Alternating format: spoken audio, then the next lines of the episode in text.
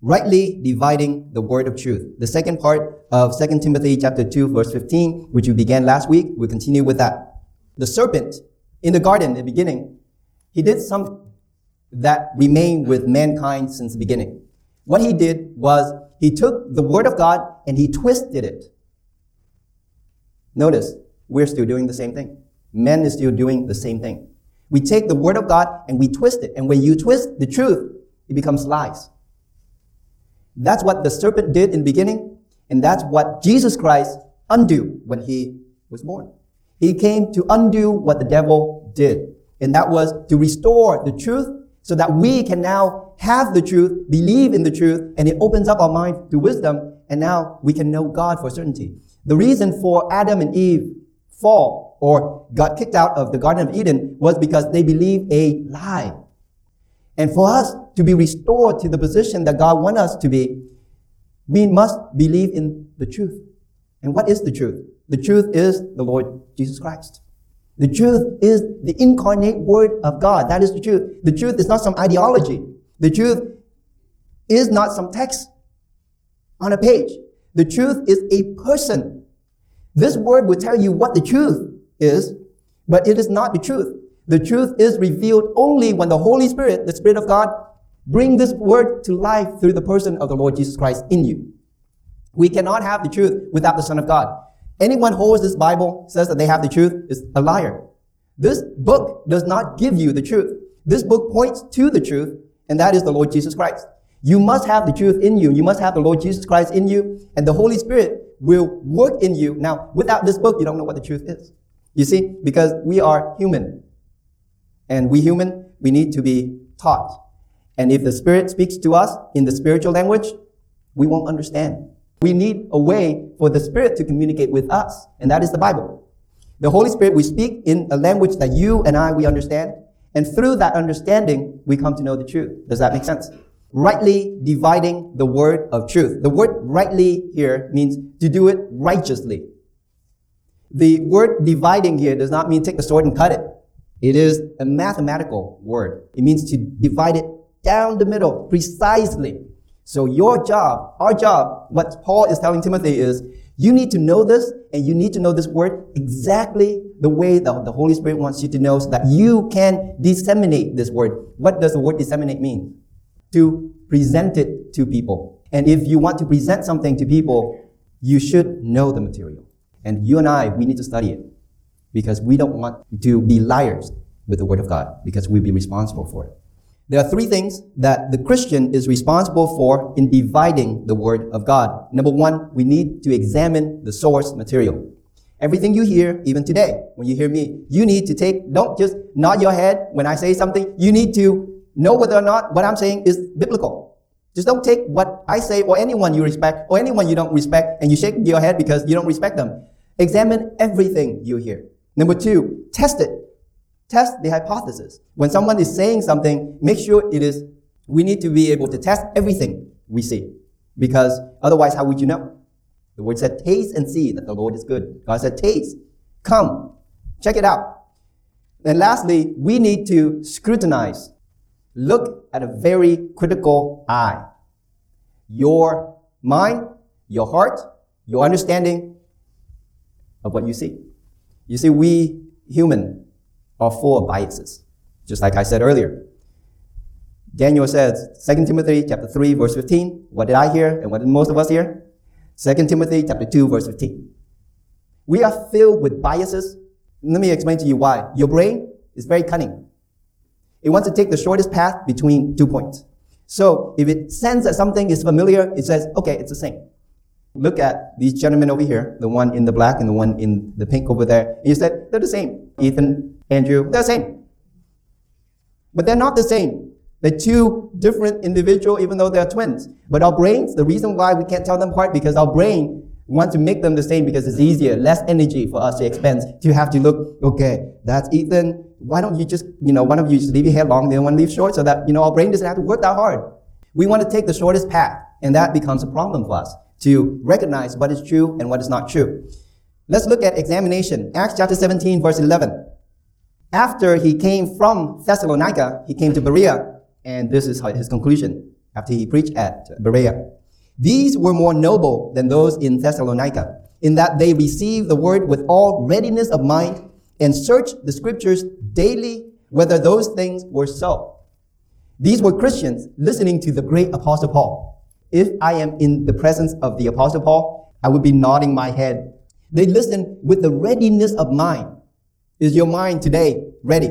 Now, whether or not you agree with everything I say or not, this is your responsibility. You need to listen to this with a mind ready. And then what did they do? And search the scriptures. I printed the scripture on here. The purpose is so that you can go home and then you can examine whether or not the things I told you is true or not. This is your responsibility. We have the responsibility to guard this knowledge. The people who came before me, they did their job. They handed this down to me. And now it is my responsibility to faithfully give it to you. And it's your responsibility to faithfully, you have been entrusted with this, to guard this truth. And it's your responsibility and my responsibility to make sure that this does not get corrupted as we transmit it to the next generation. This is a great responsibility that you have. Therefore, you must rightly divide the word of God. You cannot, you, we cannot mix our own cultural belief and whatever it is that is the popular belief now into the scripture. It has to be pure and maintained as purity as it did when Jesus Christ handed it to the disciples. The source of truth is the Bible. And the source of truth is the Bible, which is the gateway for us to understand the truth. But the source of truth is the Lord Jesus Christ. It is a man. The Lord Jesus Christ is the truth. I am the way, the truth, and the life. The Lord Jesus Christ is the truth. We might not understand the truth, but we know the man. We know the truth. And in our knowledge of who he is, what he did, what he taught, we come to know the truth as it is being taught to us. Now, let me explain to you this. We can never have the truth. Knowledge is something that we use it's not something that we have. Adam and Eve in the garden, there was a tree, and that tree was called the tree of the knowledge of good and evil. They think by taking the fruit from that tree of knowledge and eat it, they have knowledge. Did they have knowledge after they eat it? Knowledge is not something that we can possess. Knowledge is connected with God and to God. We cannot separate knowledge from God. Because once they take the fruit from the tree, what they're saying is that we want to own the source of knowledge. And God says, you take that fruit from that tree, you don't have knowledge. Because that tree only is the knowledge tree is because it's connected to me. We cannot have knowledge apart from God. We must be connected to God. So there is no knowledge in this Bible without the Lord Jesus Christ. We must be connected to the Lord Jesus Christ. And the Bible, the word here, is how we communicate with the truth. Secondly, the truth created everything that we have seen. And the truth became the Word. The second person in the Trinity became incarnate and he became the Word. Before this Bible was written, what was there? It's called the Old Testament, or in the Bible, it's called the Scripture. And what does the Scripture was meant to do? John chapter 5, verse 39. Search the Scriptures this Old Testament, search it. Your scripture, your Bible, search it. For in them ye think ye have eternal life, and they are they which testify of me. The whole Bible, before the incarnation of the Lord Jesus Christ, talked about that person. It points to the person. The whole Bible is not the truth. The whole Bible points to the truth. When Jesus Christ came and became incarnate, the truth or the Word of God became life in the flesh. And the Bible points to that person. Men read it. We didn't understand it. Jesus walked with the two friends on Emmaus, to Emmaus, and he expounded the scripture, meaning he explained the scripture to them. It was all about the Lord Jesus Christ. Didn't understand. We need Jesus Christ to become incarnate in the flesh to explain to us what this means. And that's how we have the New Testament. That's how the New Testament came to be. The New Testament is the explanation of the Old Testament which is in turn points to the Lord Jesus Christ. So the New Testament, in Luke chapter 1 verse 3, in the beginning, in his introduction to the letter to Theophilus, and he said, we, the people who were with Jesus Christ, were, what did he say? Eyewitnesses. We were there with the Lord Jesus. We sat there with him, we ate with him, we drank the cup with him, we were eyewitnesses. And then this is what he says. we were given the responsibility of ministering the word. We were ministers of the word. So they heard what Jesus says. They saw what he did. They listened to his teachings, even though a lot of them didn't understand. But it's okay. You don't have to understand everything. But you do need to understand something. And then what did he do? What did Luke do? He carefully wrote everything down the way he saw, witnessed, and understood. So that today we have a pure copy of everything that happened during the time of Jesus. Imagine if the disciples thought, hey, it would be nice for me to insert some of my own thought in here. It would be nice to embellish some of these things. Let me compare. Hey, Mark, can I, can I borrow your copy, what you wrote? Let me compare to make sure what I write here matches what you write. Would we believe in, in the text that we have now today if they did that? No. They were faithful witnesses, eyewitnesses of the Lord, and they wrote it down even though they didn't understand. Is our responsibility to continue that tradition. We must be faithful eyewitnesses to transmit this word when it leaves us. It should not mix in with our own thoughts, our own interpretations of all these things. We must transmit this word faithfully. Secondly, we are called to investigate, just like the Bereans. They investigated the word. They did not just let their hearing be sufficient, but they searched the scripture day and night. Something that a lot of Christians today are not doing. Number one, the word of God is not being preached, so what are you going to search? Number two, if it is being preached, we content just to take it as it is. You need to own it. You need to be responsible for what you hear because you will be judged according to everything that you have heard. Every letter, every punctuation, every jot of the law, we are responsible for. Now, let's go into the testing phase. The truth test. 2 Corinthians chapter 13 verse 8. For we can do nothing against the truth, but for the truth. The apostle Paul says, the truth does not need to be afraid. Because the truth in the end, it will show itself to be right. There's nothing the truth needs to be afraid of. That is why when people put Jesus on the stand, did he answer? He doesn't have to say anything. He was the truth. And Pilate says, Aren't you going to say anything in your defense? The Apostle Paul says, He doesn't have to say anything. He is the truth. The truth has nothing to be afraid of. For us to know something that is the truth, we need to test it. Because the truth will remain, all lies will be burned up. You know how they test gold? You blast it with a very high intensity energy source. The way for you to test whether something that's gold is you break it into its elementary parts by blasting it with X-rays. The electrons get energized and it jumps into the higher orbit. And then when it comes down, it releases the, the phase and you test that phase and you know whether or not that element is gold. To test the truth, we must put energy into it. A lot of energy into it. We must spend more energy than your brain wants to. So for you and I to test the truth, we need time. We live in a society where everything is convenient and easy. And we've been taught to be lazy. If it's too difficult, you know what? Somebody invented some machine that would do it for us. Your brain expends more energy than you think. 20, 30% of your expenditure comes from your brain. And we need to spend that energy to search the scripture. That is the truth test. You search the scripture because the scripture will prove itself. So we need to take what you've heard and apply it to the principle of testing it against the scripture. Is it scriptural? When I say money is the root of all evil, you would say, well, that's not scriptural. It is the love of money is the root of all evil. The Bible will tell you certain things, but there are certain things that requires more energy, more time, more commitment. And those are the things that advances the church into the next phase. Okay, the biblical test. Isaiah 34 verse 16. Seek ye out the book of the Lord and read. Believe it or not, the Bible tells you to read the Bible. And Isaiah is telling you and I today, go find that Bible and read it.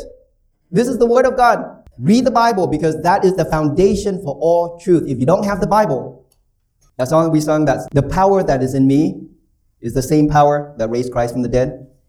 Where is that in the Bible? I sung that song many times. Where is that in the Bible? He that raised Jesus up from the dead will also raise you from the dead by his spirit that dwelleth in you. Romans 8. I might run across that when I read the Bible and say, oh, that's all. No, I don't. Yeah, we don't remember. But if you remember the Word of God, if the Word of God is already a part of your, of your being, when you see something like that, you relate to it. You connect to it. That's why memorization of the Bible is so important. so that we can see something and we know whether or not something is true or not. Because we forget and we get lazy and we don't want to check whether or not things that we read, hear, even sing is scriptural. We are driven by our instincts and our feelings a lot of times. How do you know something is true? Because it feels right. Most of us operate that way. It just feels right. How do you know? Well, it just feels right. How do you know that girl is right for you? Well, it feels right. For now, until you get married. It doesn't feel right anymore. I went out. Feeling, he that trusted in his own heart is a fool. Yes. He that trusted in his own heart. Don't trust in your own heart. Don't say, I feel it's my instinct. I just know it. How many times is your instinct to say, go, that is the right road. And you went down that road and you get lost. Don't trust your instinct. Don't trust your feelings. Don't trust tradition. It's because we've done this many times in the past. It must be right and then it isn't right anymore. Don't trust your instinct, feelings, traditions, customs. Trust the word of God that has not changed. We change. Today I wake up and I want something really sweet to go with my coffee. Tomorrow I wake up and I feel sick. I don't want to eat anything anymore. Feelings, don't trust it. We are fickle. Do the doctrinal test. That is the hardest part. It's easy to do a biblical test. Whether or not it's in the Bible, you just do a word search. If it's not there, it's not there. A doctrinal test is different. It requires much more energy. When you want to know whether or not the original sin is correct or incorrect, there is a mountain of books that you should investigate. Are you interested? Is this something that you need to do? Something as easy as baptism doctrine. How much research do you spend to teach that? Not easy. Need to spend a lot of time and effort into something as simple as what is baptism? Is that thing that you have heard exalts the Lord Jesus Christ or not? If it doesn't, you can just simply cross it out. Not true. Number two, does it glorify God? Does the thing that you're about to do glorifies God? If it's not, it did not pass the doctrinal test. Number three, does it contradict biblical teaching? If it does, cross it out. Logical test. Let me walk with you through something that I hear parents say a lot, teachers say a lot. God punishes me because I'm a sinner. You hear parents say, if you do that, God's going to punish you. You don't listen to me, God's going to punish you. You don't do your homework, God's going to punish you. Why? Because you don't do your homework. Because God's angry God. Here you have a Bible. We're going to walk through and figure out whether or not this statement is true. Second Thessalonians chapter 1 verse 8. In flaming fire, taking vengeance on them that know not God and that obey not the gospel of Lord Jesus Christ.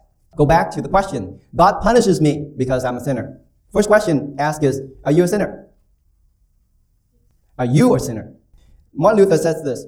This is something that you should just remember. And this is what he said. We are both sinner and saint. We are saint because Jesus Christ declared that we are righteous. Imputation of righteousness. We are sinner because we still do sin. That does not make us a sinner before God in terms of the court of justice of God because we are righteous because Jesus Christ declared us as righteous. Do you think that you are a sinner? Now, if you cannot answer this question, or if this question is an affirmative, the answer to this question is an affirmative, then we need to have a talk because you need to get yourself safe. Those who are baptized, have been baptized, have made this declaration. Remember when you were in the water, what did I ask you? Do you believe in the Lord Jesus Christ? Yes. So now, because you answered that in affirmative, you are now saved. How do you know that? Because you believe. The Word of God says those who believe in Jesus Christ will be saved and because you believe, you're saved. That's it. Do you feel that way? Sometimes, sometimes not. It doesn't matter. It's what the Word of God says and whether or not you believe it. God will punish the world for its sin. Isaiah 13, 11 said, I will punish the world for their evil and the wicked for their iniquity. So God says he will punish the world. My question to you is, are you right now in God's wrath? How is it that you are in God's wrath? What is God's wrath? What do you think God's wrath is? You're not in God's wrath. You know why? Because you're sitting in this church and you're listening to me right now. You're not in God's wrath. I will tell you, some people who are not listening to the word of God right now may be in danger of God's wrath. But no one's in God's wrath yet. You don't know what God's wrath is yet. Let's turn with me to 1 Thessalonians and we, we explore this concept so that you have an understanding of how to look at the scripture and decipher whether or not it passes the logic test, the biblical logic test. 2 Thessalonians chapter 1 verse 8. In flaming fire, God would take vengeance on those who are unbelievers, who does not trust and obey the, the gospel of Lord Jesus Christ. Oh, the other question I want to ask you, are you obeying the Lord Jesus Christ? Are you obeying the gospel of the Lord Jesus Christ? Let me warn you then, this might be the future for those who do not obey the gospel of the Lord Jesus Christ. If you are a sinner, then God will punish you. But he has not done this yet. This is not happening yet.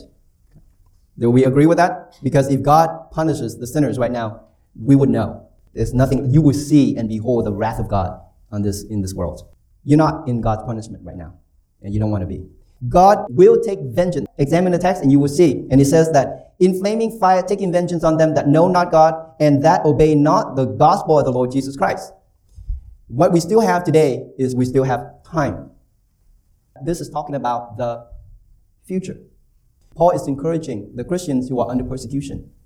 God does not discount your persecution. He knows your persecution. You're being persecuted. And He will avenge you.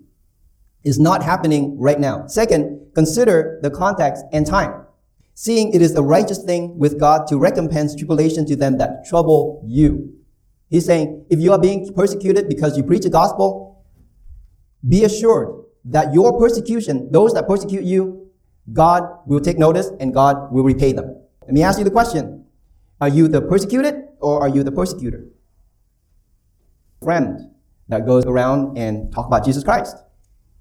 Do you unfriend them on Facebook because they keep talking about Jesus Christ and it's embarrassing to you? Are you the persecuted or are you the persecutor? What about in the family? You want to pray and your wife doesn't want to. Make it really hard for you.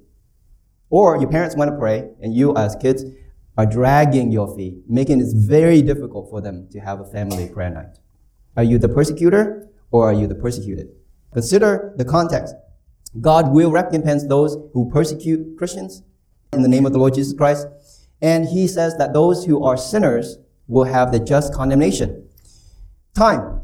This is something that will happen in the future when Christ comes back. This passage is talking about in the future, not right now. What is the will of God? We must ask in all situations, what is the will of God? You know from memory that God is love.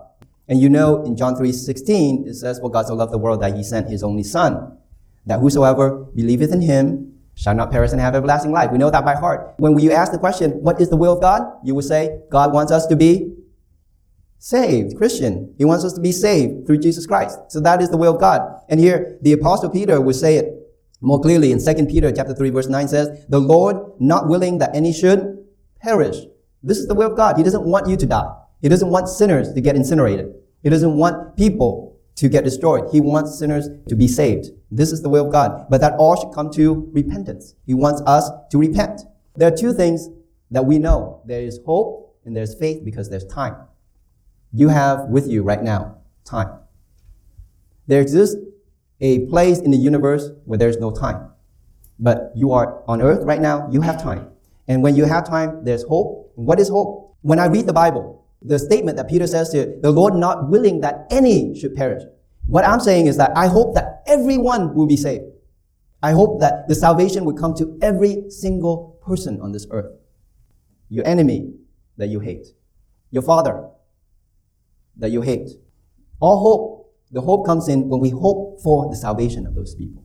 What is faith then? Faith simply is this believing what the Lord Jesus Christ says. That's faith.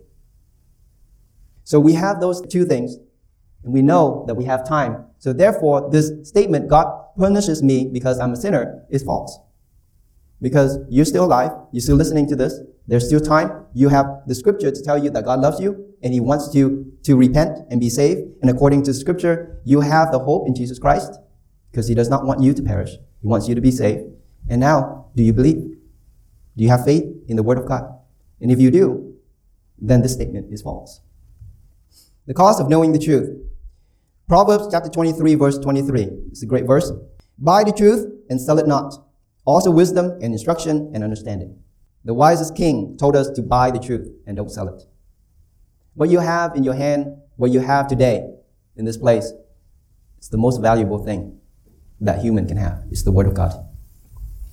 Now, what he's Not saying is buy this Bible, or if you don't have one, buy the Bible. Spend everything that you have to know what's written in here. Because this is the beginning of all wisdom, all knowledge, and all understanding. If you want knowledge, if you want wisdom, it's going to cost you. But if you want to be a fool, it won't cost you anything. Wisdom is expensive, but foolishness is free. Solomon, he asked for wisdom. Yes, wisdom comes to us for free. That's a great question. Wisdom comes to us for free because there's nothing that we can do to make wisdom. We can't, Solomon cannot make wisdom within himself. God has to give it to him. You can ask wisdom, the way that you ask wisdom is going through his word and praying. And then God will grant you wisdom. When you look at a math problem, is there a solution? Some math problems have solutions. Some math problems still stump mathematicians. Maybe it's a wrong equation. Who knows? But all valid math problems have solutions. The solution is wisdom. You know the equation E equals mc squared. You know what it means? How do you apply it? Wisdom comes when we know how to apply things. Okay? We might have the knowledge, we might understand how it works, but wisdom is when you can understand it. Mass and energy is the same thing.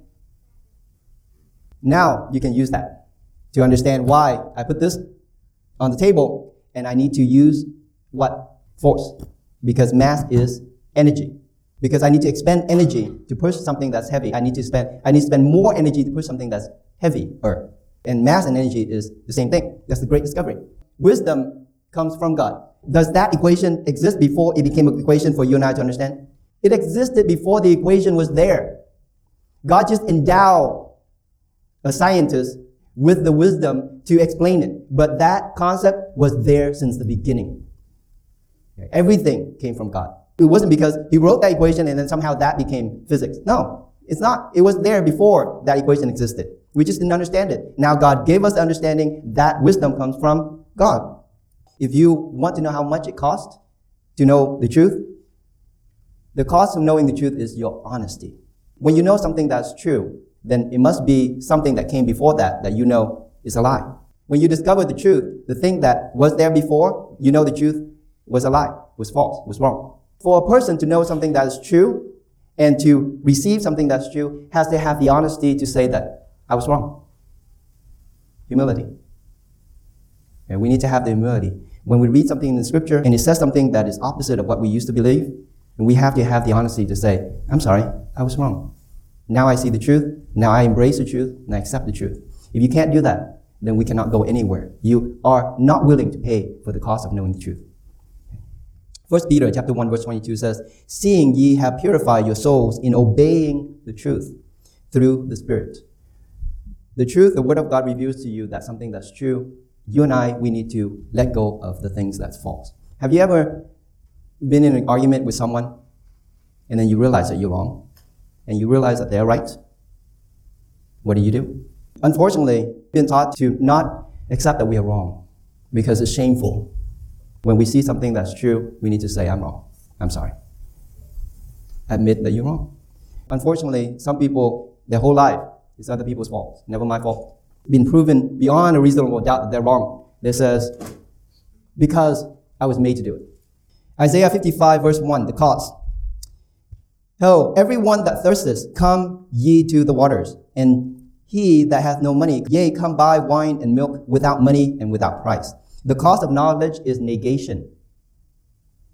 There's nothing that God has that you can use, anything that you have to buy. He gives you for free, but requires you to come to God. And how do you come to God? By faith. And what is faith? Faith is negating everything that you hold to be right. The price of knowledge is self-negation. To know the truth, you must first deny yourself. All of your preconceived notions uh, but truth is, once you know Jesus, then you need to abandon everything else. The requirement for following Christ is what? Deny yourself. He said, deny yourself, sell all you have and follow me. Negation is the first step to knowledge. And lastly, reduction. You want to know how much it costs to know the truth? Then you must be willing to reduce. It's the famous quotation from the last prophet of the Old Testament. John the Baptist says, He must increase, but I must decrease. The word here, that's in John chapter 3, verse 30. The central word here is the word following the semicolon. But This is the important word that you should focus on. He must increase, semicolon, and then this word. But I must decrease. For Christ to be increased. Now, there's nothing that you and I can do to make Christ not glorious or less glorious. There's nothing that we can do. But for the truth, for Christ to be increased in our lives, the precondition is I must decrease. But I must decrease for Christ to be increased. It's fascinating that the apostle John wrote this verse this way. What he could have said is, I must decrease for him to be increased. He could have wrote that, but he didn't. What's most important, Christ must increase. Jesus Christ must increase, and for this to happen, I must decrease. The law of reduction. You can't have when you're already full. We must empty ourselves so that Christ can be increased. Our lives is filled with junk. Until the Son of God comes, the first thing we need to do is throw out the junk. Empty ourselves, decrease. And it begins with your mind. It doesn't begin with the stuff that's in your house. It begins with the stuff inside our head. And we must decrease to the point where we're empty. And Jesus Christ can begin to fill you with wisdom and knowledge. Let's come to the Lord in prayer. The word that guides and leads and causes to greater knowledge and understanding of who you are. And Lord, you have called each one of us. You have set us into the places where we are to shine, to be a beacon of light, and to explain, convey the truth to those who are around us so that they would come to know who you are, the truth, the Lord Jesus Christ, the incarnate Word of God. Help each one of us. Would you give us the unction, give us the audacity, give us the, the moxie to declare the truth with everyone we see in our daily lives so that you would be glorified through our lives. In the name of Jesus, we pray. Amen.